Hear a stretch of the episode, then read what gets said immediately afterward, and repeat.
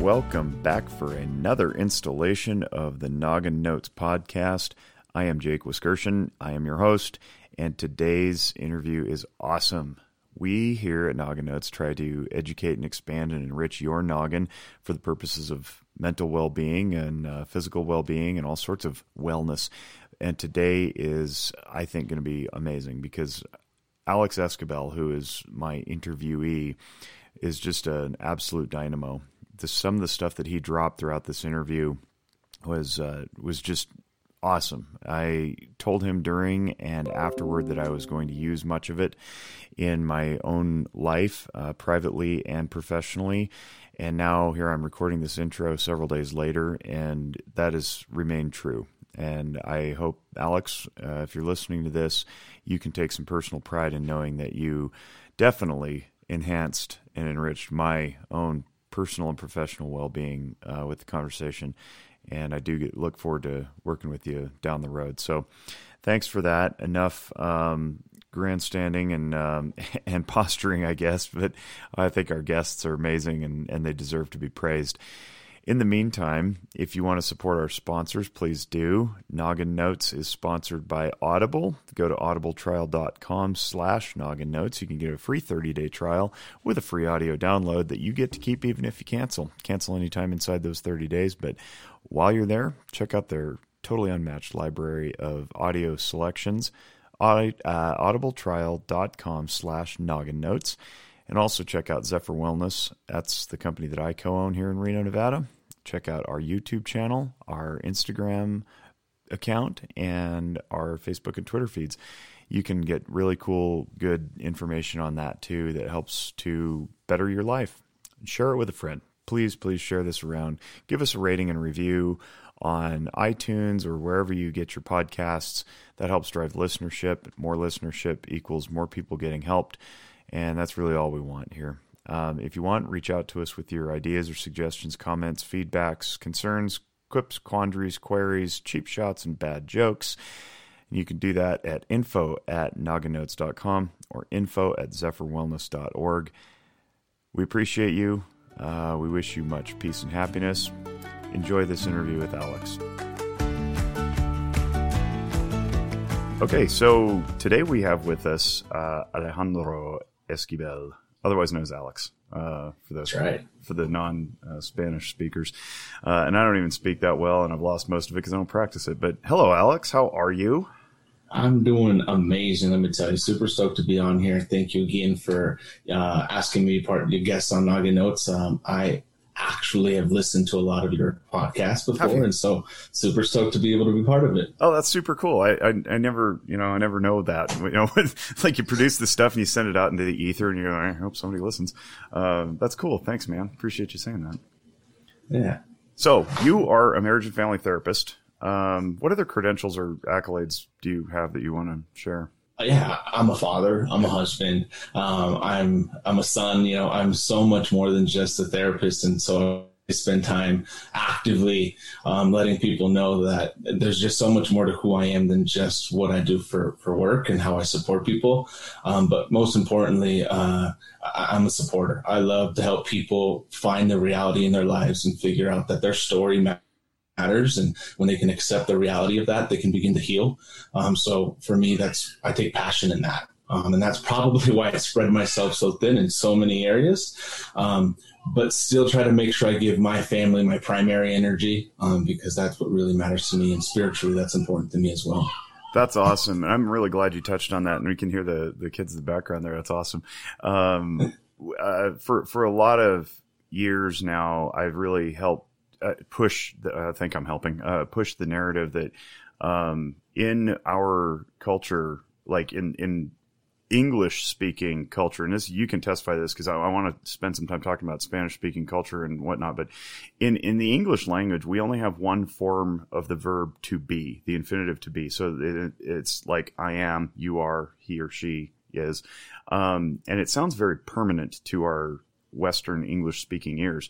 But in other cultures and languages, they have two different forms. One is permanent and one is uh, temporary. And in Spanish, for example, there's the ser version, ser, which means uh, it's like I am, uh, whatever I am, kind of ongoing in perpetuity. Like you know, yo soy hombre, I'm a man. It's not really going to change, outside some uh, very rare, unique circumstances. Versus the estar version, which is uh, estar, and you say like yo estoy enojado. You know, I'm I'm mad, meaning I'm temporarily mad, but I'm not going to be mad forever. So why that's important is because when we say I am a marriage and family therapist, or I am an accountant, or I am a police officer it sounds permanent like that job is part of your identity. And that's okay. Like we we want we can say that and like yes this is the thing that i do and i identify with this. Um, but the problem is if you hold too closely to that uh, very temporary thing because jobs don't last forever usually um, then you go through crises when you change jobs or retire or whatever and that can cause some some real psychological distress uh, so I really appreciate that you say there's so much more to me than just my occupation or my, my license or whatever. Because um, I, I, try to say that as frequently as I, I can, but I don't think I've mentioned it on here uh, in, in a great number of episodes at least. So thanks for that. I appreciate it. And it's an invitation to the listening audience, you know, to just check your language a little bit and say, you know, I do this for a living, perhaps or I am a father. Nobody's ever going to change that. Um, you know, I am a healer. That's that's a that's an identity that's never going to change. But you know, irrespective of title. So thanks for that. Um, Absolutely. Yeah. so ahead. what most people don't know about me is, um, so my parents are first generation immigrations immigrants from Mexico. Um, my dad actually left when he was 16, didn't make it past second grade. My mom left when she was 18, but dropped out of school when she was in fifth grade in Mexico because uh, she had to raise 10 of her siblings because my grandmother came to the US and left my mom um, with my grandpa, who was a traveling musician. And wow. so she, at, at, the age of 12 or 13, she was 13. So my grandma had kids back to back to back, common in Mexico. She had to raise 10 of her siblings. Um, on her own. So when she came here, um, I really didn't even know English until I was about second grade. And so for me, a lot of the ideology, the values, the belief systems are very much ingrained with our culture because that's what I understood. Okay. Mm-hmm. And so resilience and strength is built into our culture. And so for us, um, this idea that we are only one thing um, was never really part of our belief system. My mom always taught us. I mean, I still remember to this day, she said, I'm going to teach you to cook, clean, iron, and, and wash your clothes because if you marry someone who doesn't know how to do it, I don't want to hear about it. she was like, you're so much more than just your circumstance. And uh, that was really powerful, but I didn't understand it. Um, now I look back and I'm super, super thankful. Um, but yeah, so it, to me as a narrative therapist, okay, um, one of really the way that I tend to see the world is through my language. And that was kind of, I got to give credit to my mom for that. She, she did a, an awesome job. Um, even to this day, she knows limited Spanish um, or sp- limited English, but uh, as a business owner of three businesses, um, so yeah, I'm just super proud of where I come from. And I think that's what really fueled my fire to kind of get to the place that I'm at now. I want you to talk about your uh, uh, journey to where you are geographically in Nevada. But first, I, want, I would like you to explain narrative therapy to, to the audience and for people who maybe not understand that. It's, uh, it's so much more than just your story, right? So um, help, help us understand what narrative therapy is.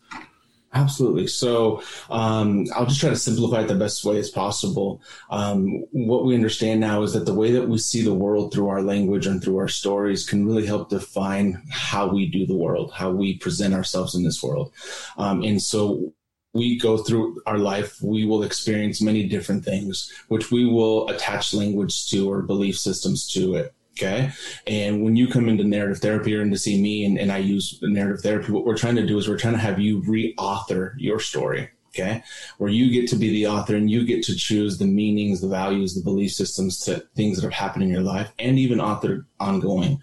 Um, and so we get to focus a lot on your language. Okay. Um, so instead of saying, you know, um, I mean, we're gonna get into like shame and, and shame and guilt here, but uh, instead of saying like, you know, I am a failure, you know, I, I, I may have made a mistake or I may have failed at that, but I'm not a failure.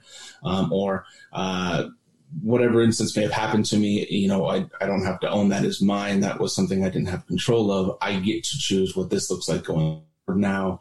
Um, so we really emphasize on how do you own your own story, author your story, and use your language in every day to help make that like manifest. So a lot of I'm hearing a lot of uh, references to personal awareness, choice, self talk, and then um, modifying that to put the person in in charge of his or her own life instead of maybe being mm-hmm. uh, subject to somebody else's uh, narrative of what they thought that person should be right? So you're, you're questioning what Jung would call introjects, those beliefs about self, right, that are unquestioned. Yes.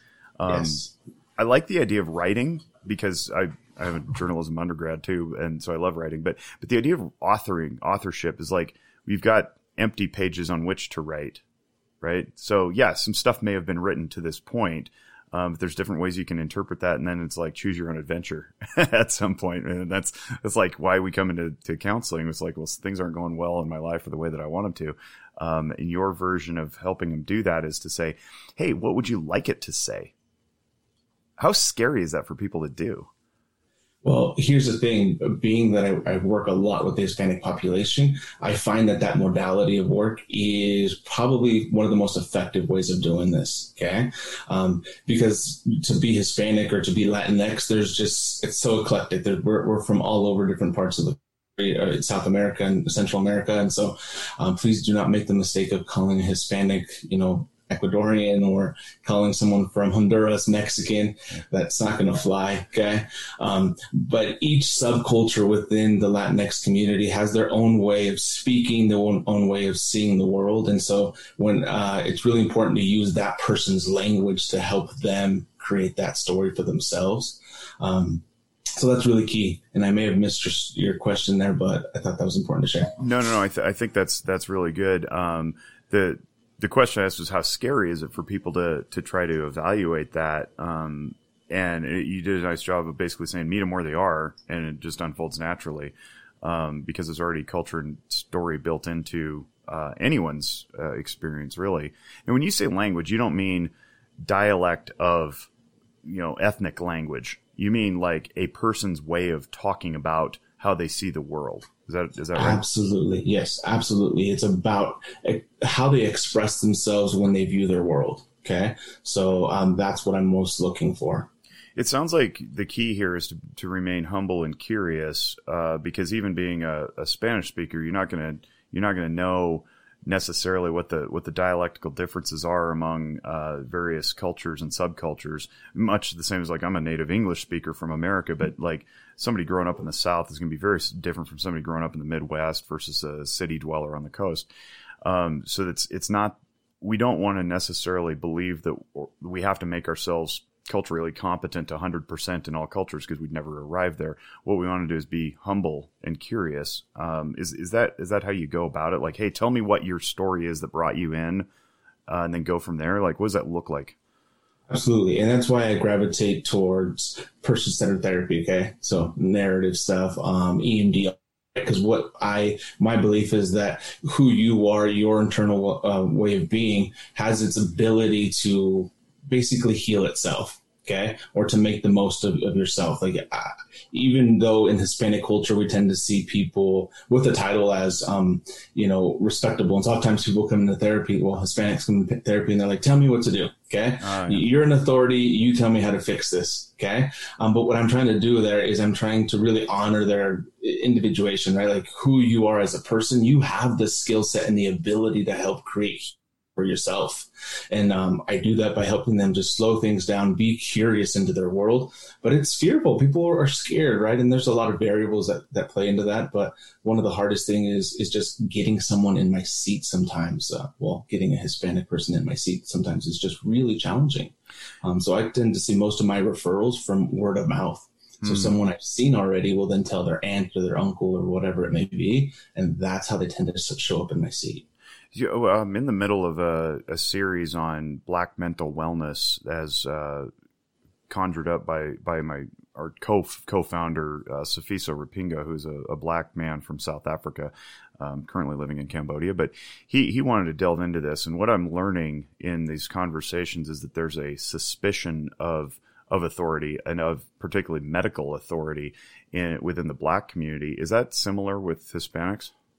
Yeah, there's definitely that there. We definitely see that, and in different ways, um, because we have to think about this. Is that um, as I was thinking about getting on this podcast with you, I was thinking about the different layers of you know uh, acculturation. Okay, so when we think about a Hispanic person, we're, we're not just thinking about the person, you know, first generation person who immigrated here, but we're getting to the space now where we're third, fourth generation within my family Okay. Mm-hmm. Um, so there's definitely a, a, different approach for way I would approach someone like in, in, my parents' position versus maybe someone in my niece's position. Okay. Uh, and that's important to, to, to make sure that as a clinician, you're aware of that. Yeah. Keep going. I want to hear more about that. Like, how do you do that? Um, well, you get curious, okay? You have to be curious, okay? You have to be curious and really tailor, tailor it to them, okay? So what the world looks like for my mom or my dad, um, their belief systems, their values, um, the way of life, their view on mental health, is far different than the way that maybe my niece is, who's you know a sophomore in high school, mm. um, who's had time to acclimate, you know, culture here to the U.S. and and see things differently. And so what that may be is instead of just taking one perspective of my own view of what I think this looks like because I'm Hispanic, I, I really allow the person to share their inner world with me. Okay. Um, I get really curious. What does that actually look like for you? Tell me a little bit more of what that may look like in your household. How may your parents see that different than the way you do it? Um, what do your, what does your grandma think about that? Okay. Mm-hmm. Um, and for like my, my parents or someone in my parents' age, um, that may be, you know, tell me a little bit about what that was like for you when you were in Mexico versus the way it is like for you now. Okay. Um, so I just get super curious. I really want to understand their world through their lens and not my lens. It sounds like a lot of the same uh, barriers to care exist in the Hispanic community as they do broader um, global community, where there's there's so long been this messaging that says um, don't be a crazy person, right? So we we have to break that off, and it seems to afflict older generations more than the younger generations because younger generations now think. I mean, one of the benefits of social media is that we're all sharing things, and people are making it okay to go seek help. Uh, help is not uh, perceived as weak and therefore bad anymore. It's perceived as uh, vulnerable, and through vulnerability comes strength. That's that's great, but there seems to be a disconnect generationally, right? What are some of the unique things that are obstacles to care in, within the Hispanic community that aren't necessarily present uh, in other other cultures, especially white Western European cultures, which is from where psychotherapy evolved in in the origin or origins of it. Yeah. Um, uh, you know, let's just start with the general understanding, okay, of what mental health and overall wellness is. Okay, um, in the Hispanic culture, um, you have to remember that most of the immigrants who fled from whatever country they fled to the U.S. Um, were those who were not striving or had life set up for success. Okay, I've had the ability to be able to travel often to go and what I've noticed there is that there's a lot of people who do very well who have no desire to ever come to the US. Okay. And those that did come are those that were struggling, poverty, lack of education, lack of understanding of certain things. Okay. Mm-hmm. And so their basic understanding of what mental health looked like from their roots is a psicólogo. Psicólogo is for a loco okay, for someone who is crazy, right? A psicólogo didn't provide family therapy, didn't provide couples work, didn't help you reach, you know, self actualization. Um, it was, he was there to help someone who at that point they would consider, you know, maybe severe mental illness, schizophrenia, too far like gone. That. Someone psychosis. Yeah. Yeah. Um, and so that was their only understanding of it. Okay. So transplant them here to the U.S. They, they're bringing their understanding and their belief system okay, to the U.S. And so when they find their kids, you know, someone like me, first generation here, trying to acclimate between both worlds, being Hispanic at home and then trying to be westernized at school and having conflict in, in my identity and, and, looking to fit in and to belong, as you know, for belonging, especially in that age. Um, we might find ourselves in conflict with our parents' values. And so, for what that looked like for our household is, you know, my brother started in, in gangs, okay, and my sister um, were involved in gangs. Um, dad wasn't around. Um, mom worked two, three jobs, so we didn't have real belonging at home. So they looked for it elsewhere, and it, it created conflict. Did my mom need some help, support? Absolutely. As a parent, as a family, my siblings did. But because she thought or she believed that mental health wasn't a thing, it was just for crazy people, she would seek authority, probation officers, um, the police, right? Um, and it wasn't a, a, an initial reaction to a response to say, you know what, we need help as a family. We need a therapist. Um, that never, those language, those words um, didn't come up in our household. The only thing that came up was, you're crazy, estás loco. I'm going to send you to psychiatric ward. Um, so as I grew up and as I was developing, I, I started to see that. It wasn't until I was a sophomore in college so I remind I remind you, my dad has ten kids, my mom has six. I'm the first one in my household to graduate high school. Wow. Much less, much less go on to do undergrad and graduate studies. Okay, so my own path. Uh, I'm pretty much lost. I'm trying to figure out the world. Luckily, I entered into a fraternity that really valued, you know, uh, culture and academics, and that was super helpful. Um, but I'm in China Springs Youth Camp as a counselor, and I'm working eight, 10 hours a day trying to help these kids just stabilize. And, and then we have a therapist come in, sit with them for an hour, and they're different. And I'm like, what's going on here? I'm on the wrong side of things here. And so that was really my first exposure to mental health treatment. And. I was at that point 21, 22 years old. Mm-hmm. And, and, and it was, to me, it does not surprise me that people my age really don't have that understanding.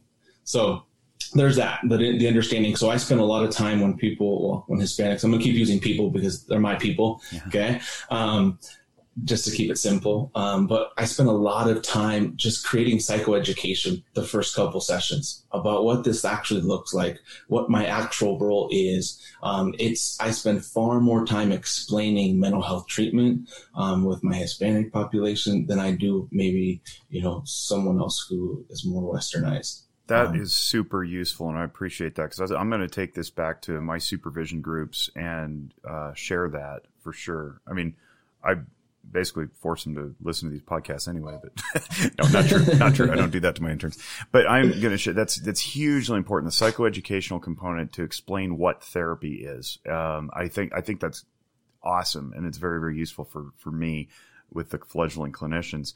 Um, go back a little bit to college, if you would, because I'm curious about this path to how you landed um, not only in college with a surrounded by what 15 other siblings. Is that did I count that right? 10 or 10, 10. 10 other siblings. Yeah.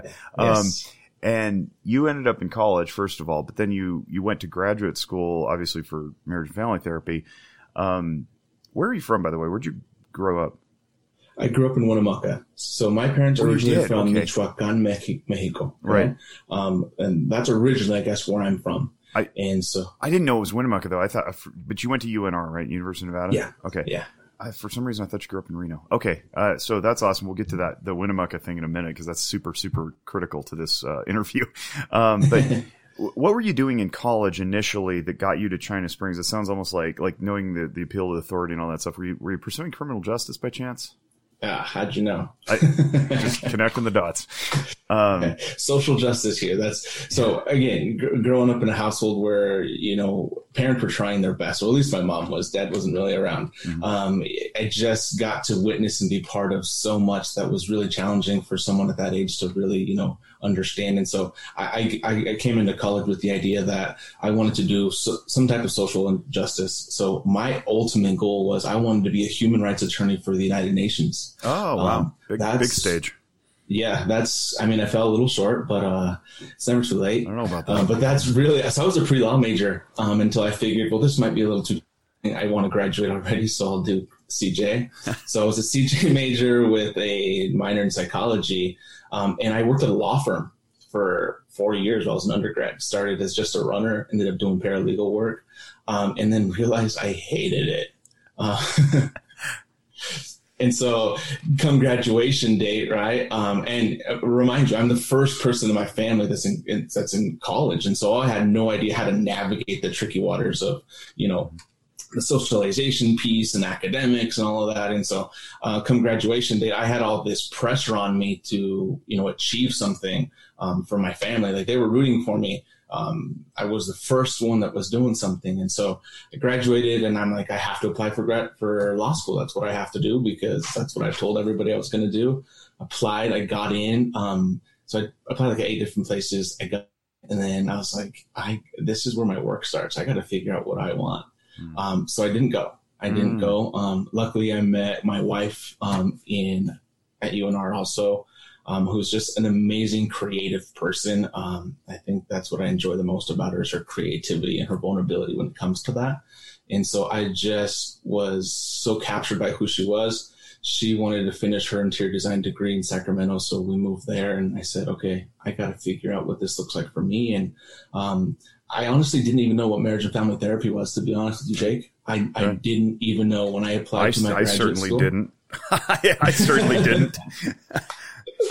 uh, I just thought I was going to be some type of counselor Yeah. because youth was my second passion. And once I was knee deep in it, I was just like, whoa, this speaks to me. I'm all about this. And so um, that's where I ended up getting into. I chose Alliant International in Sacramento because they have a component where there's an international piece where you get to travel to Mexico City, um, China, these different Wow. locations and actually practice and learn. You have class while you're there and you practice. Whoa. Yeah, so I got to go to Mexico City for six months while I was in this program. Wow. And so that's what really spoke to me. And so, um, fast forward, I graduated. I'm still struggling with who I am as a person, right? Because there's so much work that gets done in grad Sure. school. Sure. Um, not enough time to repair everything. But yeah, that's really ultimately how I got to be where I'm at now. And never did I choose this path for myself. I, I never um, would have thought you're going to be a mental health therapist down the road. Never. and here you are doing it, and you're doing it really, really well. Uh, what fraternity, by the way? Uh, I was Nu Alpha Kappa. We did. We did have those guys when I was around. I think we're a little split in age. How old are you? Uh, 33. Intimate personal question you don't ask people, but yeah. So I'm That's 42. So we were. I, I, I Nu Alpha Kappa was around, I think, but they had just formed. I want to say in 2001 ish when I graduated, maybe 2000. Anyway, sorry, uh, rabbit trail into Jake's past. I'm recalling all my student involvement and whatnot. Uh, I was a SigEp for for what it's worth. Um, no, no, I'm very aware. Oh, are you? Yeah. you what? How do you know this so much about me? Um, so anyway, um, you're you're in Winnemucca now, which is where you grew up. Uh, tell people about what Winnemucca is as a town in the middle of Northeast Nevada. Um, the the climate there, the not the weather climate, but like the you know the socio political climate, ec- economy, that kind of thing, and uh, how it may have changed from when you were a kid to to now. yeah.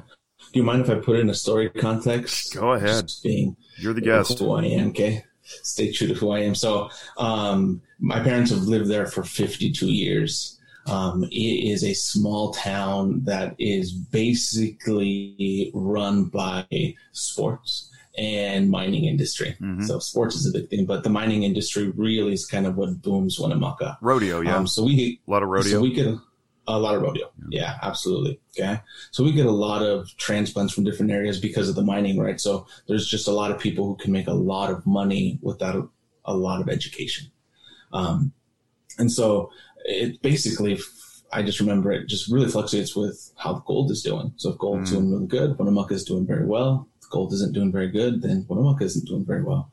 So I left the day after I graduated high school and I said, I'm out of here. And I didn't come back for 10 years. I said, I told myself I would. I, I kind of at a young age knew that I wanted more from life than just what it could offer. Um, but fast forward, graduated, you know, was in Sacramento working in a nonprofit, working with severe, the severely mentally ill. Um, and we get pregnant. And so we had to come back because we wanted to be around family. So we moved to Reno. And I always said that I'm, I'm a giver. That's the codependent piece in me that is developed in my family, right? Um, so I would actually try travel once a week from Reno to Winnemucca um, for about two years. Yeah. I'd travel every, every like the two hours there, two hours back eh, once a week for about three years. Um, and it finally became a little taxing on our family. And so we decided to make the jump out there, um, out here. And so it was an easy transition because I had family, but at the same, it was, it took some time to kind of reassimilate to the small town vibe. Mhm. Um, we were just used much more. And my wife had to go through kind of like a little identity loss. You know, she's an interior designer and she had nothing to design in Winnemucca. Um, Where's she and so from? she's from Fallon. oh, okay, so similar Yeah. small town. Yeah. Absolutely. Um, so that's how we kind of got into Winnemucca, um, back to Winnemucca, I should say. And I started initially with a private clinic for the mining industry. So they have a small clinic there that's just for the mining industry. So if you're a miner, you get to go to this clinic. Have, so I was kind of like a private therapist for the for the miners. Um, Is that sort of which, like an EAP or not quite? No, not quite. Okay. Um, it's you have almost all the medical services you need, but in a private clinic. Oh, so okay. You, so you can go yeah. keep going. It's not just limited to six sessions. No, okay. not at all. Cool. Um, which I enjoyed and financially it was a huge benefit for us. But uh, I quickly learned that I was being vacuumed into a little section. Um, there was just so many more people in Winnemucca that needed help, and I couldn't really reach them because I was just basically just stuck there. Um, and so after that, I've always had my own private practice on the side. Um, after that, I was just like, okay, how, how do I reach the whole community? And so then I just would fully private practice. And so with that, I ended up working, I work with um, drug court, family treatment court, um, juvenile services, um, awesome. the Humboldt County School District, um, and the reservation in McDermitt. Good, good. Yeah. That's awesome. Uh, the the backdrop, I might as well share my story too, because um, for people who don't know, when we formed Zephyr Wellness, um, it was at a time when I had uh, I had already spent seven or eight, six or seven, eight years in um, Silver Springs and Fernley and Fallon, bouncing around doing in-home work with children and adolescents, but also as a substitute teacher in, in Lyon County. And um, I had tried to continue doing private practice on contract in, in Lyon County, which is also rural. It's a little further uh, west toward Reno, but um, when we opened Zephyr, I was like, we we need to be, we need to continue being in Lyon County. They need they need work, and uh, other communities like Winnemucca, like Lovelock, Fallon, Elko, had continually requested our services out there because there just weren't any. Like there literally weren't any. There were there was like the state agencies, but they were often understaffed because it's hard to get people into rural areas. Uh, because unless you come from there and want to return to there, it's hard to have a passion. It's very, very different work. And um, if you don't have a passion for it, it doesn't matter how much money you throw at uh, somebody to be out there, whether they're uh, clinical or or any other profession. They just don't stay very long. It's uh, it's just very different. So to hear Alex tell the story about how he returned to his his community actually was effective and in his community, but only it sounds like I don't know if this is a fair assessment to make, but you if you're working with the wine, the mines, maybe you were working only with a transient population that wasn't necessarily you know had roots in Winnemucca, and was that was that frustrating? Absolutely, so, it was a mix. So there's some yeah. that have been you know working there very long, but oftentimes oh, sure. there's most of them are transient. But it was frustrating, extremely frustrating yeah. for me and you wanted to like do more for the people who weren't just going to leave to the next mining job so you you took the risk. You opened up your own private practice. And for anybody who's ever like tried to open their own business, um, betting only on themselves and not on the the company paycheck that's you know retaining you, it's frightening. Like it, it takes an incredible amount of uh, guts and faith in oneself and so you did that, and now I'm hearing that you're working with all those entities that at one point or another like asked Zephyr, and we just didn't have the capacity. It's just like I said, it's very expensive and it's very risky, and it's hard to send people out there who don't necessarily you know have a heart to be there. You're working with the the courts and the juvenile services and the social services and the schools, um, which is I mean it makes me smile because for for years and years and years they've had the need and if anybody went out there, they were often just a charlatan fly by night agency that was only interested in like making money and not necessarily providing real actual healing and growth to the community. And in some instances, they just openly defrauded Medicaid along the way anyway. So when those people invariably collapse or get, uh, you know, caught by, by the, the state agencies or whatever, or they just feel the heat turning up and they, they disappear overnight, like the the way they parachuted in, it leaves the community very wounded, and so it takes a lot of um, effort to get regain that trust in the services. And so having having roots there, having 50 years of your family being there, I'm sure went a long way in, in recapturing some of that trust. Um, but how is it now? Like, are people warming to the idea that mental wellness is something to be uh, considered and embraced and attended to, or is there still a great deal of resistance out there? I think it's mixed, to be honest with you, Jake. So um, I actually moved back to Winnemucca right when there were family support center in Winnemucca, which is really geared towards providing yep. mental health treatment and a bunch of other services for the family. And so prior to this, we only had county mental health, okay, um, which is a lot of telehealth because there's not a lot of um, providers out there. And so uh, it was challenging in the sense that um, the best way that I can explain it is so many people know they need help, um, but don't even know where to begin. Because mm. the biggest challenge with these rural locations is Lovelock, Winnemucca, Elko is there's just not a lot of resources. Okay. Yeah. Um, there's hardly any resources. Okay. Um, not to mention there's just a lot of, you know, you have to worry about dual relationships as well. Oh yeah. And yeah. And so it's there's just so many unique challenges to these areas, and, and the, these areas themselves, the population there have unique challenges to them.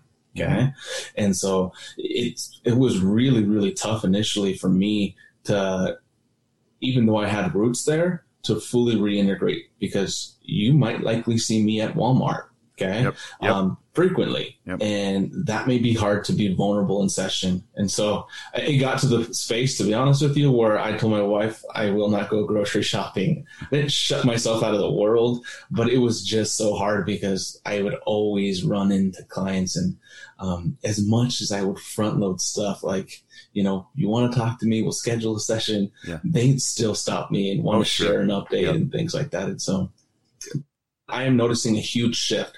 Um, there's some great people now on the hospital board, the family support center board, who are really pushing for some mental health. Like we used to have, um, forget the school program that offered free therapy. Project Aware. Was, yeah, Project Aware. Yep, yep. Um, and and that was helpful because that was the first time a lot of these kids actually had some type of exposure, or right. you know, parents had exposure to a real clinician. Um, and so a lot of the times they were my, they, I was the first time they had ever seen a therapist. Um, and so uh, again, a lot of it was psycho ed at the beginning, just explaining what yeah. the process was going to be like. Yeah, Lovelock attributes that Project Aware grant uh, to a great deal of its success. That they're we're now rolling into year seven since it began. So the the grant lasted five years, and Zephyr was fortunate enough to come in on the tail end of the fifth year, and we saw the efforts that had, it was a lot of effort by people not named Jake, who um, really built that in over time and and made it okay to to have conversations. You know, signs of suicide screenings, for example.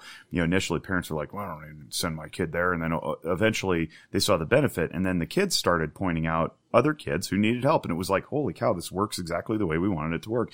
And now there's this natural, normal conversation among the community where it's like, "Well, did you did you check you know check out your kid? You know, did you go get help or or you know what are you doing about that?" As as opposed to before, and I'm I'm not from Lovelock, but hearing some of the, the native Lovelock uh, residents talk about it, it's like it's completely changed. And I and I got to believe the same has trickled up into you know up the I eighty corridor there to to Winnemucca, Battle Mountain, and maybe to a lesser degree. But that's that's the the key is like when you start normalizing the conversation, people get less skittish about it, and it demystifies the whole process.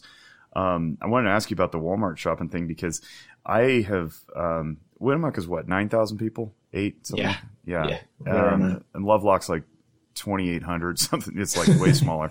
Um, yes, but um, I I tell my uh, clinicians who come into uh, the the fledgling ones, right? The the students and the interns, they come into the profession with a head full of um, very extreme, and there's nothing wrong with this. Very extreme aspirational ethical boundaries. So so much so that it sometimes interferes with treatment. I go, you know, get out of your head the idea that you're um, never going to see your person in public, and get out of your head the idea that you need to apologize for it up front. Because in my view, we're still the only profession under the medical umbrella that like treats ourselves like this. Like my orthopedist has no problem saying hi to me. Now he's not going to ask about my ACL reconstruction, but we've been told don't even acknowledge your people in the aisles of Costco. it's like, well, that contributes to the stigma. like we're doing it to ourselves. So I'm curious now that you've you've been there for a, a, little bit longer. Do you allow yourself to go shopping, and how, how do you implement those boundaries? And I'm thinking in terms of like the listening audience, like when they see their clinician out in public, I don't want to make it weird, right? I want you go ahead, go ahead and say hi to your clinician and thank them for the work they're doing. Hopefully it's good work. Um, how do you, how do you handle that now in a tiny little community where you, you step on each other every, every time you go out in public? Yeah. So it's important for me to kind of share this piece of it is that because I live in two worlds, right? I, am Hispanic and there's that culture piece mm-hmm. of me, um, but I'm also an American, is that culturally speaking, it is not only rude, it is disrespectful okay to, to see somebody you know and not acknowledge them yes. okay? Um, so i can tell somebody one of my hispanic patients till i'm blue in the face that you know you acknowledge me if you'd like to and then i'll respond back. But if i don't and they notice that i was there and i didn't say something at my next session they will say something to me okay? Wow. and so it is really it's it's challenging in that sense but here's the thing is with all you know try, my supervisors, both of my one in, Sac- in Sacramento, one in, in, Nevada, were ethics gurus. Okay, and so it was just ingrained in me, ingrained in me about ethics. And so I, I know what you're telling me. And at the same time, I also have to be as human possible with my patients. Yeah. And so what that looks like now is look, if I'm somewhere and you see me, um, we're going to try to talk about this as much upfront to, to, to kind of have a path. But if you see me and I see you and, and you want to hug, I will hug you. I'm not going to push you away and say no. If I see your son for therapy and you're with somebody else, and most likely, and I love this, they're like, oh yeah, this is Alex. It's so and so's therapist. Um, and so it's it's interesting. I go to the coffee shop and everybody's like, some of them may be my patients. Okay. Yeah. And it's just, it's just become a way of, look, at the end of the day, I have to humanize this in myself and the process as much as possible. Okay. Because if I'm not a, a, champion for change, if I'm not, if I'm not actively doing something to make a difference, I'm holding up the structure that creates stigma. Yes. And I'm not about holding up that structure. Oh, okay? Oh man, I love and, that and it may not be the same, you know, maybe in a more populated area, but for here, this is what works for me. And if I have to defend my ethics, absolutely, Jake, I will, um, because I honestly do the best version that I can. Um, so I do my best and let go of the rest. And, and I understand that I, am in it every day. I, th- I think people make the, the, um, the, the conflation of terms that acknowledging somebody as a client is a breach of confidence. And it's, it's, not. It's not a breach of confidentiality. It's not a breach of privacy any more than when the dental assistant comes out and calls your name in the lobby. Like everybody in the lobby knows you're there for dental work. What they don't know is what work is being done. And, and that's where, where I draw the line with, with my clinicians is I say, don't, don't talk about the work you do behind the scenes, but there's nothing wrong with saying, Hey, George, you know, in, in the coffee shop, zero. And then so you go, well, how do you know that person? Patient. That's it. That's that. That's that's where it ends. And th- and that's yeah. not a breach of, of HIPAA. That's not a breach of ethics.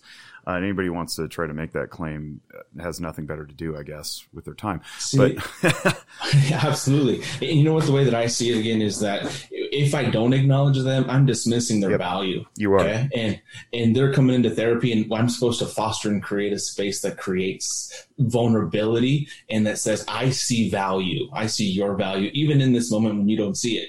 Yet I see you at the grocery store, and I ignore you as a person." Okay. I, am sending a very conflicting message there. And so I try to live as authentically as possible with my work in session and outside. So if I see you in session, I see you outside of session. Um, and oftentimes that looks like asking for permission. What I say is, Hey, I'd love to be able to acknowledge you. You get to choose what you call me. Um, mm-hmm. When I do that, you can call me a friend or whatever you'd like to say, but I'd like to just acknowledge you, especially with my Hispanic patients, okay? Because um, it, it is extremely disrespectful if I don't. It's it, we have uh, five ethical precepts that I've I've covered on this show before. They're autonomy, justice, fidelity, um, non-maleficence and beneficence. And to, to, briefly define those, autonomy is respecting the the ability of the person to choose for themselves what they want to do. So we don't we don't make the error of omnipotence, thinking that we're responsible for their choices. Um, justice is do the right thing, act on behalf of, you know, advocate. Fidelity is be faithful, honor the the agreement into which you entered. Um, non-maleficence is don't hurt anybody, and beneficence is help somebody. So where we get into the ethical conflict there is, are we helping or harming by um, so rigidly maintaining this uh, confidentiality that we end up harming the relationship.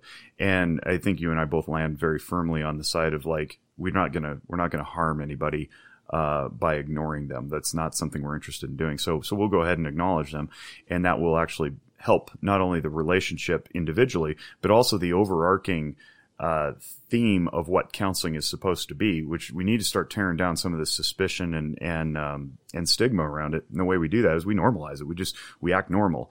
Um, you know, we there's there's no there's no further harm that can be done than when we um, continue to uphold that structure that you're talking about that put it put the restrictions and the barriers to care in place to begin with. Um, so I really really appreciate the heck out of you saying that. It makes sometimes I feel like I'm in a vacuum. Sometimes I'm like charging, charging headlong into this, like, let's change the system. And people are like, boo, what are you doing changing things? I'm like, I don't know. People are getting hurt and dying. Um, you know what? That speaks to kind of what, why I gravitated towards you when I first met you is, um, I think you said something like, uh, uh, uh, plurs or plus, like people like us or something like that. You told me PLUs, PLUs, yes, people like PLUs, us. PLUs. Okay. I stole that from um, Jesse Lott.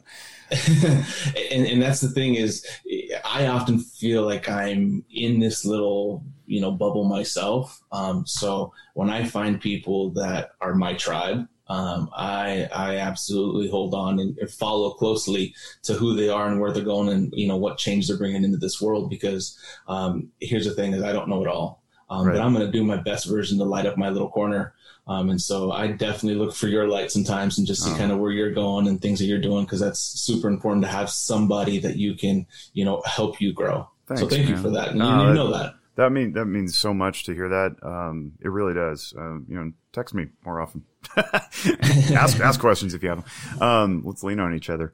Hey, I want to sh- I want to shift gears a little bit into um, the idea. Well, no, actually, I want to stay with the destigmatizing for a second. So, um, I want to bring it back to Hispanic culture and the the heavy religiosity that tends to accompany it. Um, so, in in my world, the last um, I don't know seven to ten years, I've I've been working really hard at trying to bust through the idea that you if you're a follower of Jesus, for example, because I am, and that's you know I go to church and stuff like that, uh, then psychotherapy is somehow incompatible and it's like of the occult and you're not supposed to go get mental health care. Um, and we've done a really good job within my church community of, of breaking through that and hybridizing the ideas of psychology, understanding human, you know, functioning and following a faith path of some sort.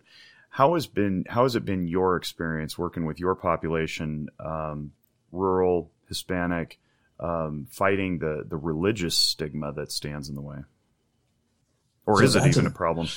No, absolutely, and that's one of the one of the biggest challenges. So, you know, I made a little list of you know what are some stigmas that I can speak to that are my truth that I see. Okay, um, so not only like personally things that I've lived, but things that I see in my office. Mm. Um, and so, like I was sharing you before, you know, the, you know, the history, the lack of understanding and education. But one of them is religion. Okay, see, we're, we're we grow up in a really collectivistic culture. Okay. So family is at the core of everything. And, and you're really taught at a young age to not be an inconvenience to that dynamic. Okay. Mm-hmm. You're taught to put family or, or, the idea of family before everything. And so, um, and one of those things is the religion that comes with that. Okay. Or the faith that may come with that. And so um, I just think of growing up Catholic because we grew up Catholic uh, Christian now, but um, when we were young, it was about you went to confess, right? So you didn't share your issues with people. You went to um, priests and you confessed about what was happening.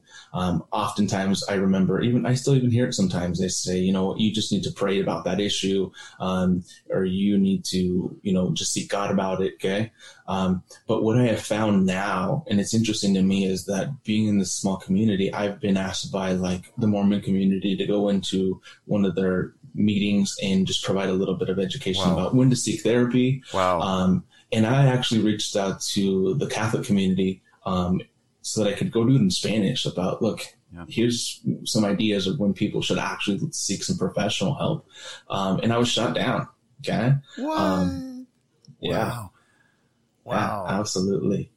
And so. Well, good for the LDS people at least. Right. You know, go them. Okay? Yeah. I loved it. Uh, and it was actually really fun. And, and you know what? Actually, a lot of referrals generated from that. And it was, it was neat to see people say, you know what? for the first time, I'm going to be really vulnerable with someone out other than you know my ward leader. Yeah. Um, and and I need some help here. Um, and I was hoping that I could generate that with some of the Hispanic community. Cause like I told you, most of my Hispanic clients don't just call me and say, Hey, I'd like to see, you know, I saw your name and I realize I need some help. It's, you know, my comadre, which is, you know, um, someone who baptized my son or whatever it may be. Um, or my uncle told me about you and they said you helped them and, you know, I'm having this small issue and I want to see if you can help me. And that's where most of my referrals come from. It's, you know, you've helped somebody before that I know. And so I can therefore trust you. Um, but with religion, it's, you're taught to keep everything in house, right? It's, we, it's almost as disrespectful if I go seek help outside of the house. Um, the message, the underlying message I'm sending is, I don't trust you or I can't come to you for that. Right. And uh, as a culture, as a family, that's disrespectful to the family because we're supposed to be able to help one another at all times. And culture, religion plays a big piece of that.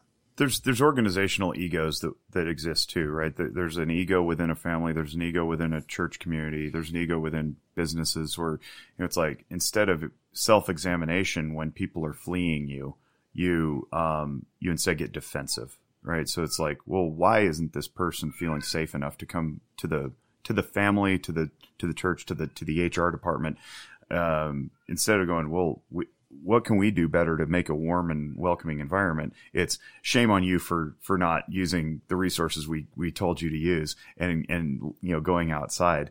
And and I talk about a, a the shame guilt treadmill sometimes that people get into where like the neurological function of shame and guilt. Uh, shame says you you failed to meet somebody's expectations, and guilt says go make it right, and that mm-hmm. comes from Izard's work.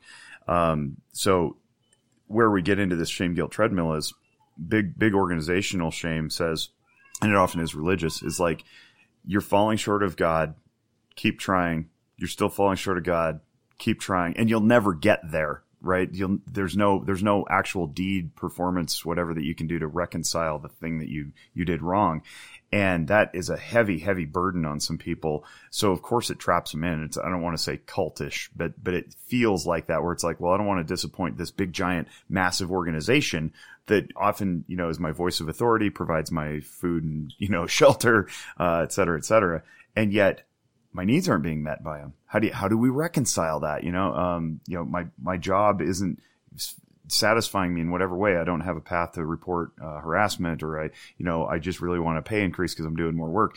And yet the wall, the the door's closed to ask for that. But the expectation is, come on in and ask us for it, and then we'll judge you for asking.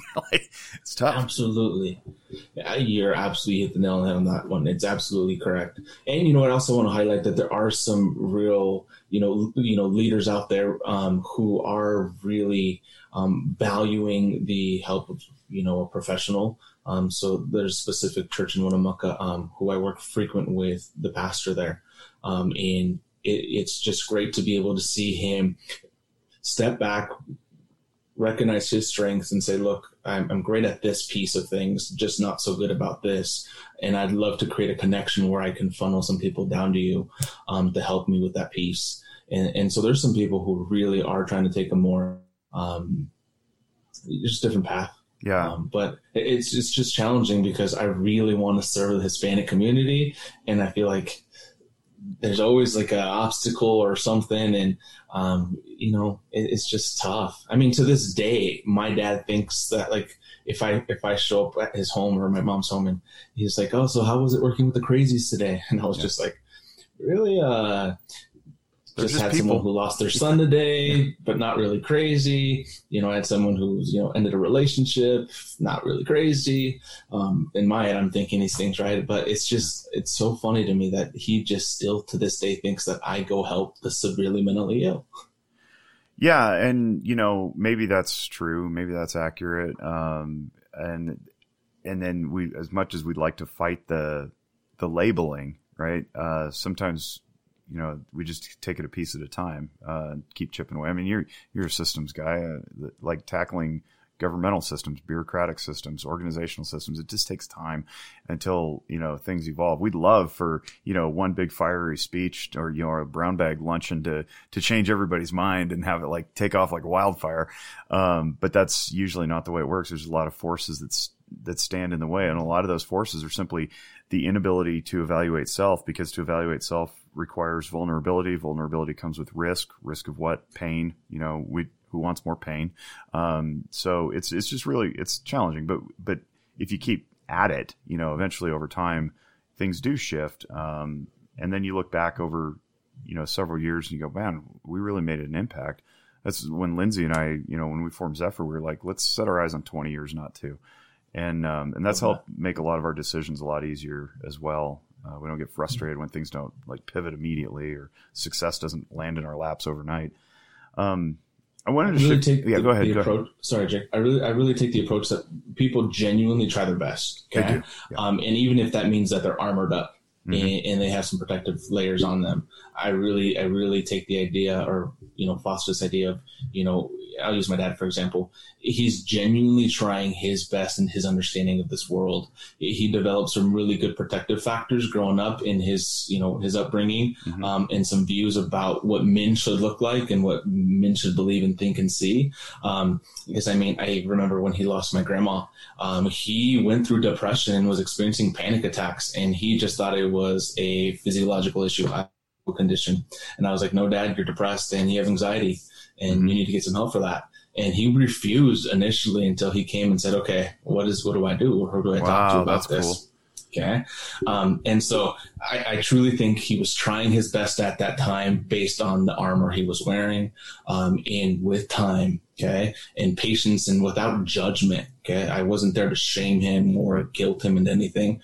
I just said, hey, when you're ready, or if you'd like to speak to me about it, you know, I'll be here and I'll, I'll point you in the direction of someone who can help you.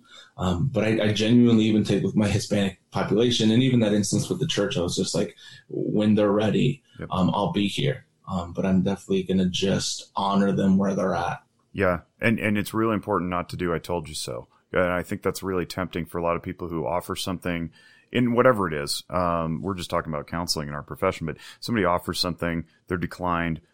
Time passes, the the, the individual, the organization comes back says, "You know what? Actually, I, I want that thing that you offered."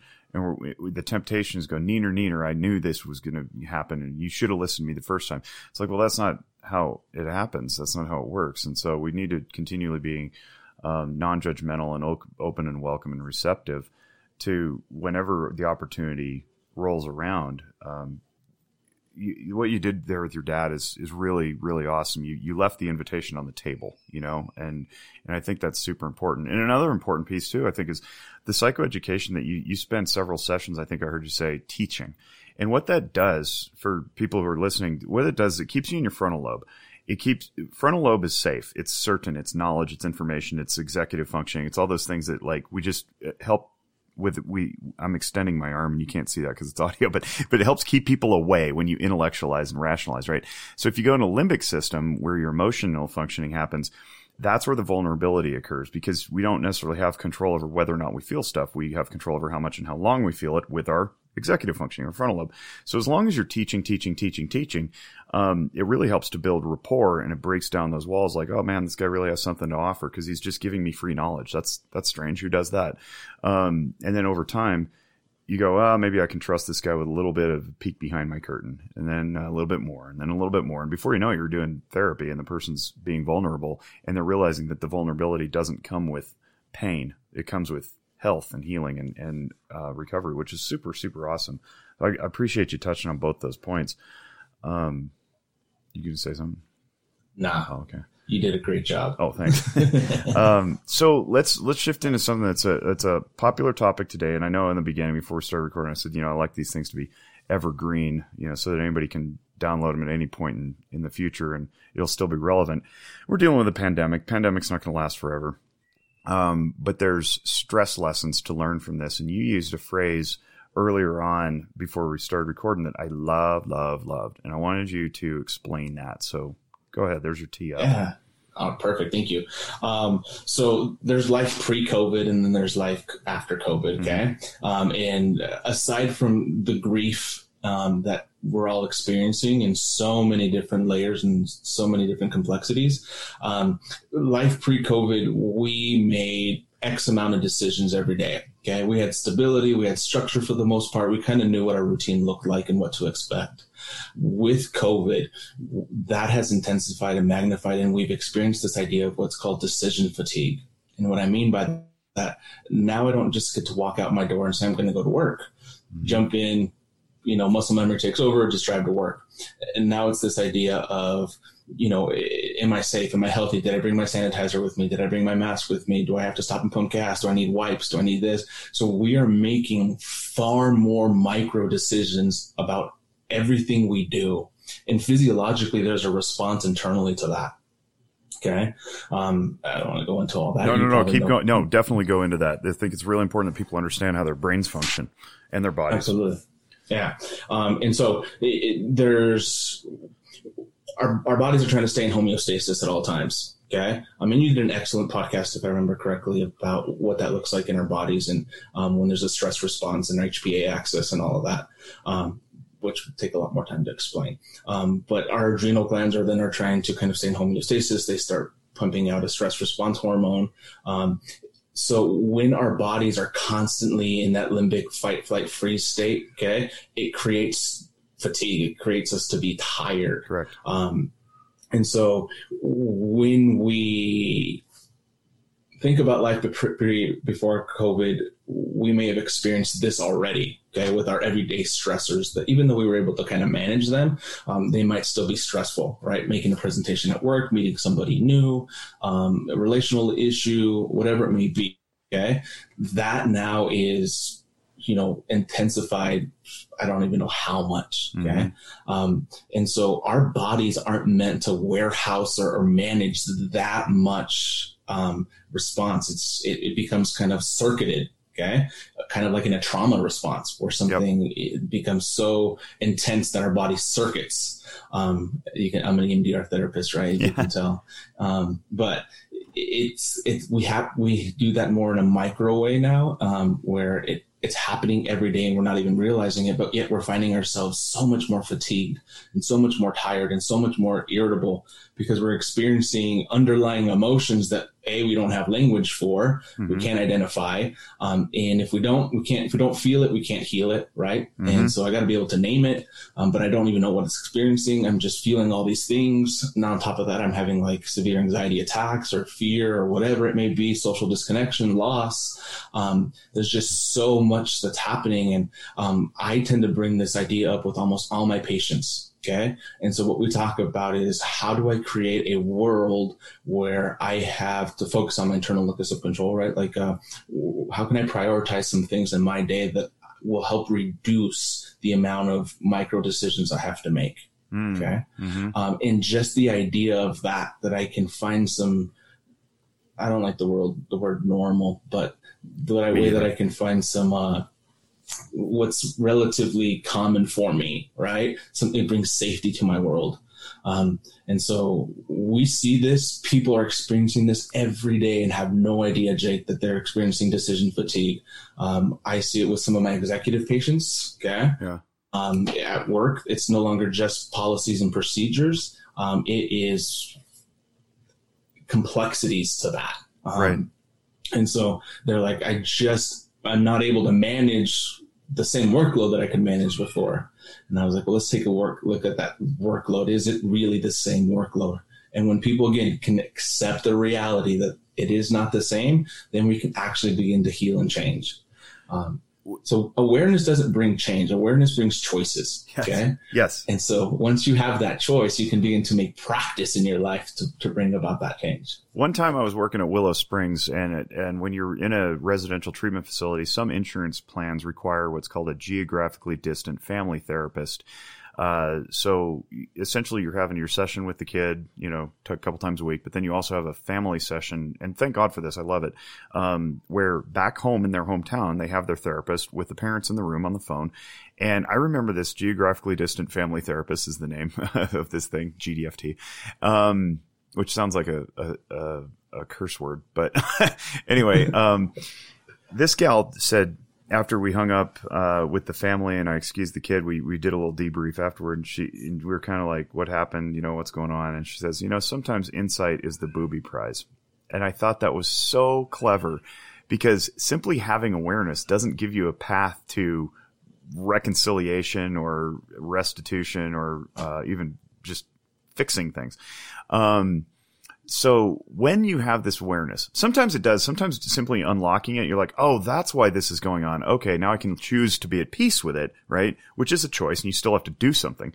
Um, it's a very minor, low level of, uh, of, uh, intervention, I guess. But you still have to practice you that, do, you, isn't you do. Yeah. You, you can't, you, every time you, you make one of those micro decisions and you, and you become aware, you're like, oh, I'm doing this thing again. Oh, that's right. This is part of my, and I was going to offer a, a couple of words there, maybe routine or habit. Yeah. Yeah. You know, so I, I don't like normal either because what is normal? It's all individualized, but especially not new normal. None of this is normal. And I don't ever want to get the idea that we would, that, that's being distant from each other is somehow normal. No, get that. out- No, we, no, never ever. Uh, not in the history of mankind. So, um, I just reject that wholesale. But the idea that we can find something that works for us and is consistent, I think is really important. So maybe my pattern now or my routine is that I don't have to think about wiping down the gas pump. I just carry wipes with me. Okay, that's just a thing. Like I have I have paper towels hanging over the sink. I have wipes in my truck. No big deal. Um, and then we can get a little bit more peace so that we're not making so many decisions. Perhaps um, that's one strategy that I would think of. You know, in, enveloping multiple micro decisions into sim- a simple new pattern of of uh, behavior. What are some of yours though that you're offering your your clients? Your you, you call them patients, which is interesting because it's usually a medical term, uh, whereas in mental we usually say clients. I'm curious where that comes from. I actually like patient better, but um, you know, client could be real estate. Yeah. So I I try to use my my persons, my people, to be honest with you. Um, but that just shows that I've worked in some clinic setting behavioral health specialist. Oh, there you go. Yeah. And so the clinic, okay, um, and it, it's a patient at the clinic, and so I think that's where I adopted most of that. And Yeah. even when I'm writing my notes, I am like, okay, I have to remember to change it back to client because I find myself typing in patient initially. Um, so that's where that comes from. Um, but okay, so what you said there is really key. That's one of the things that we do is we take a we help identify what are some of the micro decisions, and sometimes that's really like uh, a revelation for a lot of them. It's so interesting to see that they're like, oh, I didn't realize that I was doing this, and and once they do that, we're able to take a couple of them, cluster them, and make them into a new pattern. Okay, so we'll take all of these and we will mindfully be aware of this, and, and we'll turn that into a, you know patterning. And then we talk about muscle memory and how you know it was initially challenging. I like to use the bike metaphor, like we didn't know how to ride our bike, training Mhm, wheels, and then mhm. eventually we just hop on our bike and don't really think about it anymore. Right. You don't think about foot up, foot down, brake, steering, wobbling. Yeah, it just it just goes right after a while. It just becomes your your way of doing it. Yeah. Whereas when you're initially starting, you're like, I got to make sure that I'm, you know, this is where my brakes at. This Yep. is this and that. So, um, again, they become aware of all the micro decisions and we break them down. Um, I'll have them, you know, recount the last 24 hours for me. Um, and they will tell me their last 24 hours. And even in that, I have to slow them down and say, Sure. okay. And so, and I'm jotting everything down and I'm helping them kind of create this awareness of, wow, I didn't realize how many small decisions I was making. hmm Okay. Um, and once they do that, a lot of times they're just like, whoa, like, God, like, how did I get to this space? And so I have to just show up with compassion, and they have to show up with compassion for themselves about, you know, you're just trying to survive and adapt. Um, and so one of the key things is taking a couple of them, turning them into a pattern. Okay. Um, the next one is really CBT here, but really challenging which ones you really do need and which ones you don't. Okay. Um, and you did a really good job on one of your podcasts explaining um, how to kind of go down the Modero thing, um, explaining, you know, challenging this thought is an emotional, is something I can, you know, deal with right now or can I put it on the back burner? Um, and so helping people figure out why it's there, but do I really need it or not? Um, and so they help, we'll call that eliminating some of them. Okay. Mhm. Um, and then, and I have them keep a list of all this, right? So, Yep. and then I have them teach this to one person, and then that person usually signs off on it. That's Okay. awesome. I want to jump in real quick and point out something that Christian Conti shared with us way back in grad school that his dad taught him. His dad was an educator for a million years.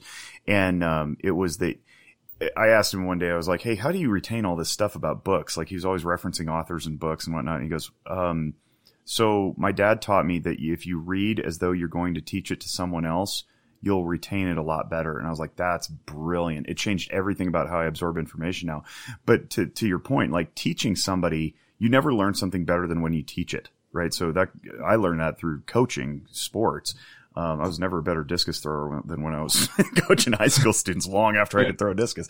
But yeah, that's great. And I don't think I use that. I don't think any of us use that often enough. Hey, take this thing and then go teach it to somebody else. It's, and it creates a ripple effect of healing, which is great. So yeah, go on, yeah. go on. This is great. Yeah. I was telling um, your family, friends, or whoever's going to get free therapy from this, right? That's right. Get a kick out of that. Absolutely. Um, but what I'm trying to get there is I'm trying to make it a, a practice, right? So um, and I'm more likely to put something into practice and make it maintainable if then I've taught it to somebody because I'm really from the idea that if you understand something, you don't have to use it. Okay? Mm-hmm. Mm-hmm. And so when my patients are leaving, I don't want them to just reiterate or whatever they've memorized from session. I, I ask them, okay, tell me what you understand. Right. Okay? Right. Um, because then that to me, it's stuck. Okay. Um, and a lot of therapists say, okay, something that spoke to you or something that stood out to you, right? Mm-hmm. Well, that's probably something you've really kind of remembered about the session. Yeah. Um, but something you understood. And then I have them explain the layers of that to me. You know, what did that look like? What did it sound like? What did I say? What does this mean? I you're you're teaching me stuff right now, and I love it. And that uh, actually the takeaway that I've taught everybody, I, I also got from Christian Conti, which is a, a, a summary point, summary point from the session to, to see where the client was and whether or not they're engaged. And also, like, you know, if they're full of anxiety, they probably just grab the last thing you said. Um, oh, showing my internet connection is unstable. I hope it's still recording. Um, and, uh, anyway, uh, what you're doing there is you're augmenting it. It's like, um, and I'm I'm t- I'm still learning so much. I'm going to bring this back too and teach teach my people. Like, don't ask them what they're taking away. Ask them what they understood and what they're going to apply. That's that's that's a better way of doing it. So I really appreciate. It. You know what else I appreciate about you is how integrated you are. If you're a fledgling clinician listening to this interview and you're like, Jake and Alex are pulling things from all sorts of, you know, forebears of the profession. That is not what you want to do when you're young. You want when you're young, you want to anchor yourself in one thing and get really good at it so that you know where its limitations are and then pull something in. Um, so you hear us saying CBT, EMDR, um, narrative. Exist- there's a little bit of existentialism coming in here. There's emotional functioning. Like we didn't just get here overnight, and we're not cherry picking. We really studied this stuff a lot and practiced it, and then learned where the limitations are, so that we can wrap it around with other things. We can be fluent no matter who walks through our door. Um, but I really appreciate that you're not only saying those things, but then identifying them to the audience when you're saying you're like, so here's a CBT technique, so that you know it helps enhance everybody's understanding. So good on you for yeah. doing that. Absolutely. I love that point, Jake. Like, uh, like I said, I had really good supervisors. And one of the things that they taught me is that, um, I, I struggled. I struggled with theories. Like, uh, I'm more about just feeling in the moment. But the things that they taught me and that's really stuck with me is that, look, you have to see the theory as, as a map. Okay. Yep. Um, this is how you get from this location to that location. Once you have that, once you know how to get there, um, you can take a detour. You can take different alternative routes but you know how to get to that destination. But if you don't even know how to get from A to B yet, I mean, you start taking alternative routes, you're going to get lost a little bit.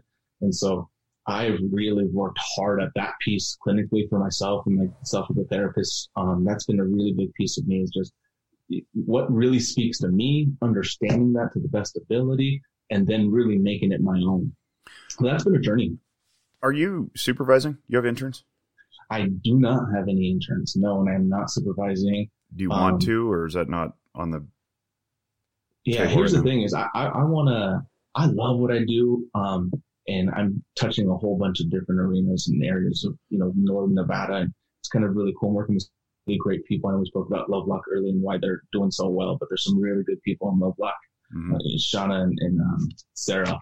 Yep. Or, you know, so I'm, I'm, I'm, involved in a lot of that, but I'd also like to get to a different place in my life where it's not 100% clinical. Yeah. Um, and you're the man to talk about that um, too. But that's the next phase of my life because uh, again, I don't want to fully define myself by one thing all the time, and so that's an area I'd like to expand. Whether that's supervising, whether that's administ- like administration, I, I don't know yet, but you need, I'd love to get to that. You need, like I tell many people, I believe can pull it off. You need to open your own agency and create a farm system of talent so that you grow the profession appropriately.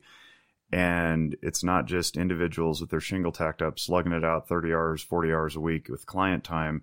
Um, not that there's anything wrong with that but it's better if you can create pipelines and pathways for other people to do it. And you would absolutely crush it if you could do that. You would be a very very good supervisor and probably an administrator too because you already you've already been through lots of things in life. Um, and I, I have no problem teaching you how to do that. I'm i'm i'm available to anybody who wants to learn how to you know run an agency effectively. Because i believe me i can tell you how to, to avoid the potholes that lindsay and i have stepped in over the last five years. And i don't nobody else needs to learn that on their own. Um, i want to circle back though to the uh, uh, thing i want to be mindful of time too because i know that you know you've you've given a lot, a lot now and um, it just i really appreciate it so um, but this decision fatigue came up in the earlier conversation because you and I were talking about our families and our kids going back to school or not going back to school. And so while I, I really appreciate the examples that you gave that are practical uh, with regard to like wiping things down and wearing masks and, you know, all that stuff, um, I think the bigger awareness is in our daily lives of things that we previously took for granted, like getting in the car and driving to work and just like closing the door on family most of us are not allowed to do that anymore because most of us are working from home in some capacity or another while tending to the children. And now we have to be educators at home as well. Uh, talk, talk about some more micro decisions that I think people probably aren't aware that they're making and are stressing them out, but could possibly become aware of through just listening to us talk.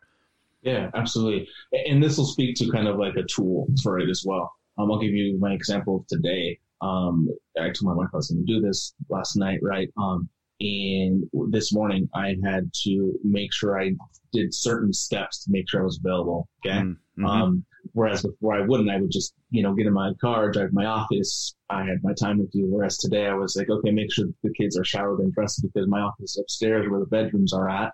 Um, and so I needed them to be downstairs so that I didn't hear as much background noise. And so um, and then what are you going to plan to do while I'm up there? Are you guys going to stay in the house? Are you guys going to go for a bike ride? Um, you guys going to go outside? You know, if the baby cries, like, what are you going to do? If you need me? Um, and these are all decisions that we had to, to make, right?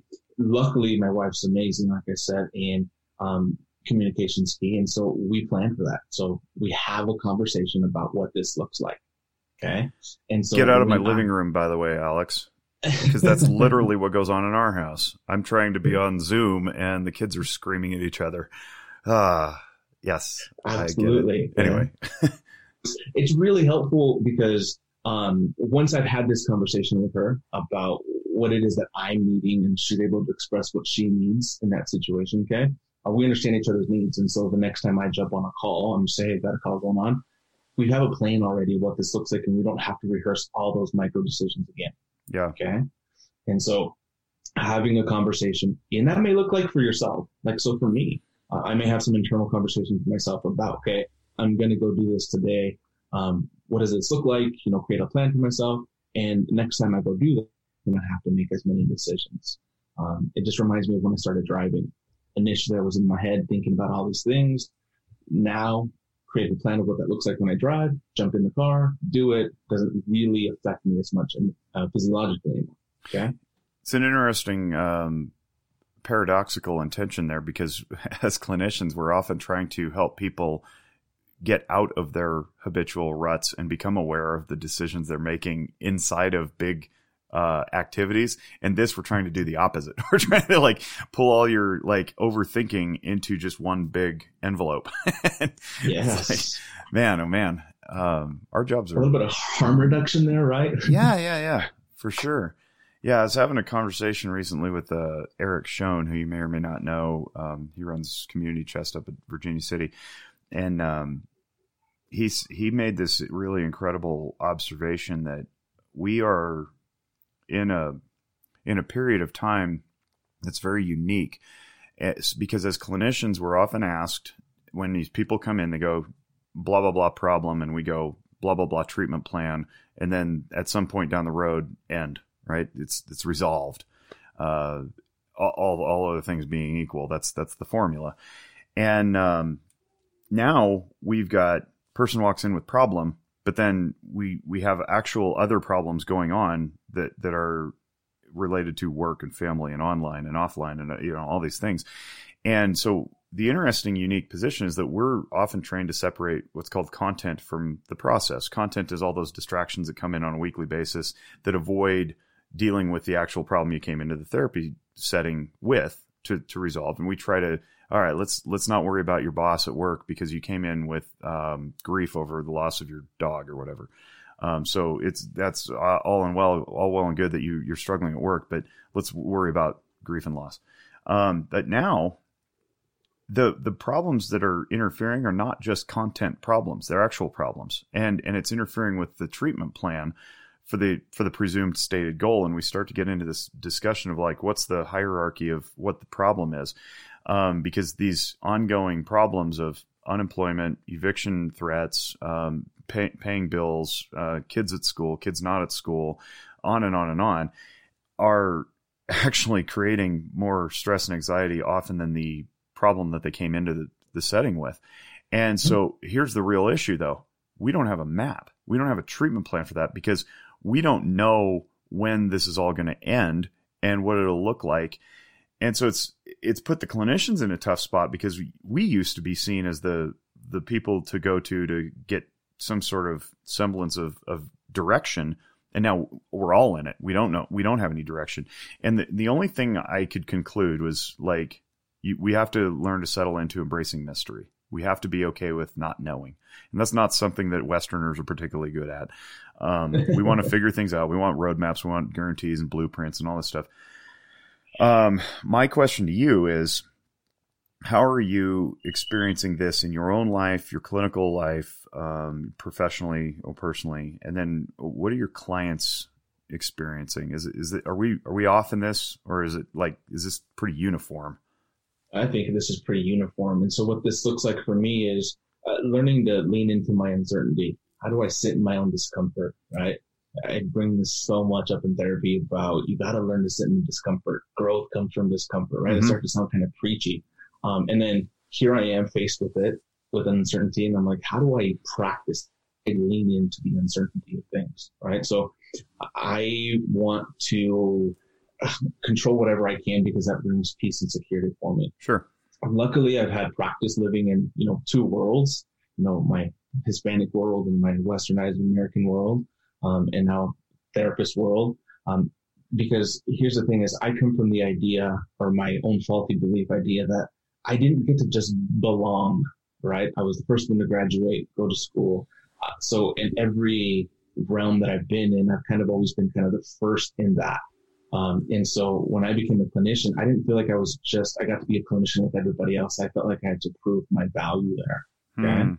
Um, and so I had to do a lot of work and, and I've had, what I'm trying to say is I've had to really learn into, lean into the uncertainty of things and being okay with being uncomfortable. Okay. And that my value, my worth doesn't come from everybody else. You know, I woke up today, love myself. Everybody else's love is just extra.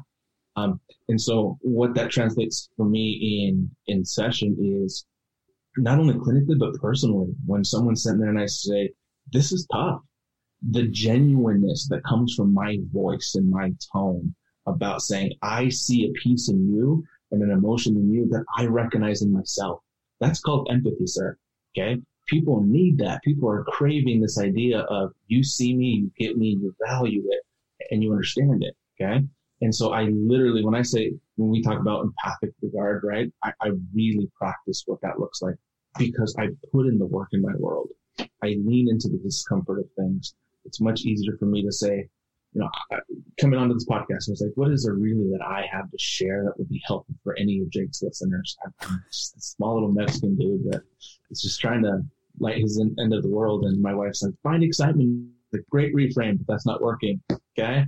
Um, but it was uncomfortable for me. And when I said, you know what, I got to lean into this.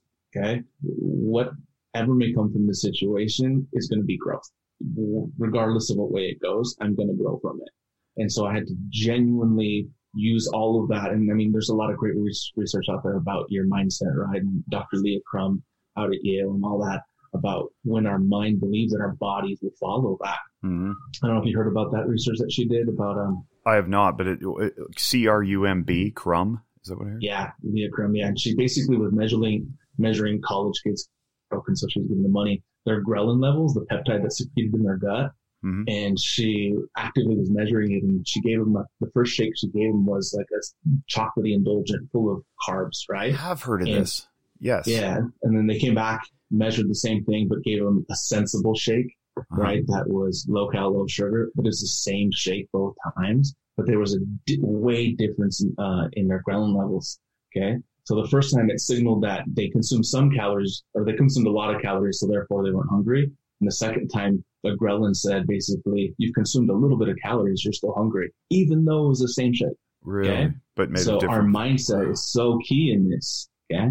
And so when you can cho- when you can and make that choice in practice, leaning into that discomfort of this may be challenging and uncomfortable for me, but my goal here is to grow. And so I practice that in session this may be challenging and uncomfortable for you, but your goal here is to grow, right? And so I keep it as transparent as possible. Patients, I even have this funny tool that I have them, you know, I tell them, okay, on your way home today, you are to make a completely alternate route home. Okay. You cannot take That's the awesome. same route.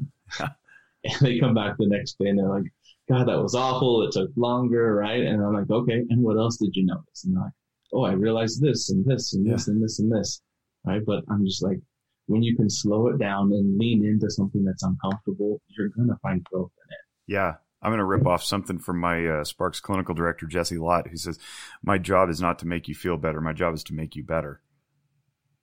It's like, yeah, same thing. We can make you feel better in the moment, but that doesn't do you any good in the long run. That's awesome. I love Brown's version of it. She says, I'm not here to be right. I'm here to get it right. Ah, yeah, yeah, yeah, yeah, yeah. That's another. It requires an ego dissolution to yeah. to humble oneself and and yeah, get it right, not be right. That's brilliant. That's awesome. Great, great, um, great analogy. Great um, offering there. That I appreciate that. Um, well, I'm gonna I'm going to wrap up and let you go because I've got an 11 o'clock and it's 1037 on my machine. um, this has been awesome. I, what I wanted to do was say, well, Alex, tell me about the narrative that you have of self doubt that would lead you to believe that you don't have anything to contribute, but we don't need to go there. Um, what is important is that you, you're aware of it and you made the active choice to, uh, lean in anyway and say, well, we'll see where it goes. And it, and it turns out, I mean, like, I, I do the podcast because it's like it's fun, right? It's fun to talk to people, but I also want to offer something to the world and leave my mark. And um, I say frequently, this stuff doesn't do any good locked up inside my head, so we might as well share it.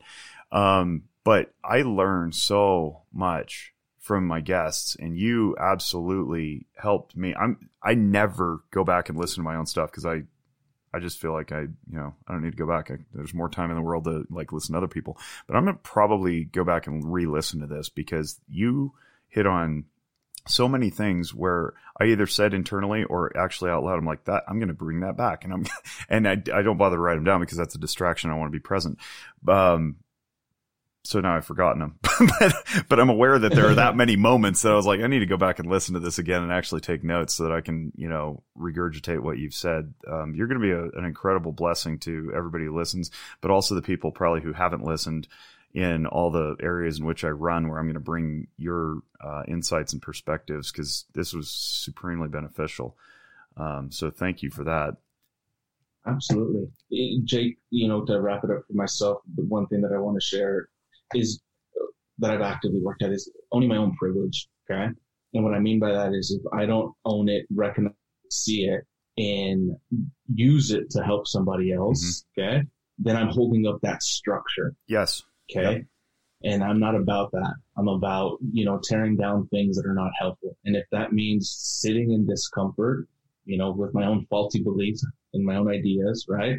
Um, and then there's something that I said that speaks to somebody, then I'm going to do it. Okay. Yeah. I'm going to sit in it. Um, I remember the scariest thing I ever did was for my bachelor party is I went bungee jumping. um, no thanks. I jump out of an airplane man. before I jump with a cord attached to my feet. What a best man, right? And it was actually kind of crazy. It was in LA and they, uh, it's a five mile hike to the bridge to nowhere where oh, you wow. jump and then you, you hike five miles back. So you have five miles to think about what you're going to do. Oh man.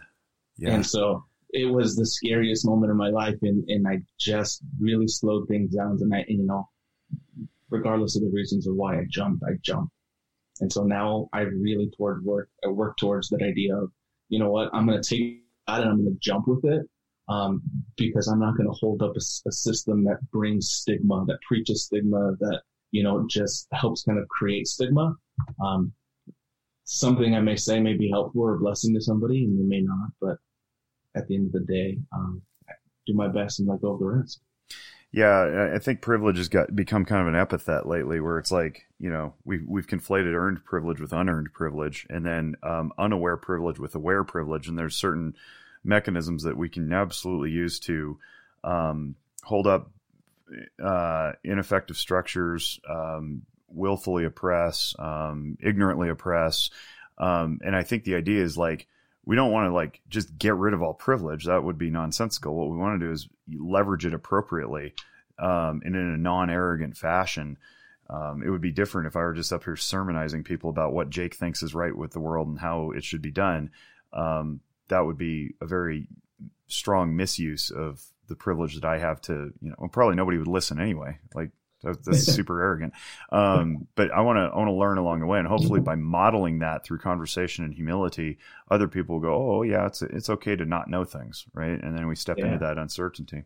All right. Well, what's one thing that you want the audience to take away? Um, something they can apply or whatever, or maybe we should rephrase that. What's one thing that you want them to understand? the one thing I want people to understand is kind of the title of what my it's going to be one day and that title is that what makes me special, okay, me, you, is our story. Hmm. Okay, it's who I am. And when we can accept that reality that who I am, flawed, imperfected, with issues, with no issues, but when you can accept that, you can begin to live a more wholehearted and best version of yourself. Okay. And so one day you will see my book and it's going to be, um, what makes me special is my story. And so if people can take that, meditate on it, kind of really process it, um, it can begin to create the first step of healing. And so that's key to me. I love that. It's beautiful. Uh, I'm not even going to add anything. Thank you, Alex Esquivel of Winnemucca, Nevada. Um, we are uh, so grateful. And on behalf of the Noggin Notes team and the entire Zephyr Wellness family, we wish you all great mental wellness. Bye bye.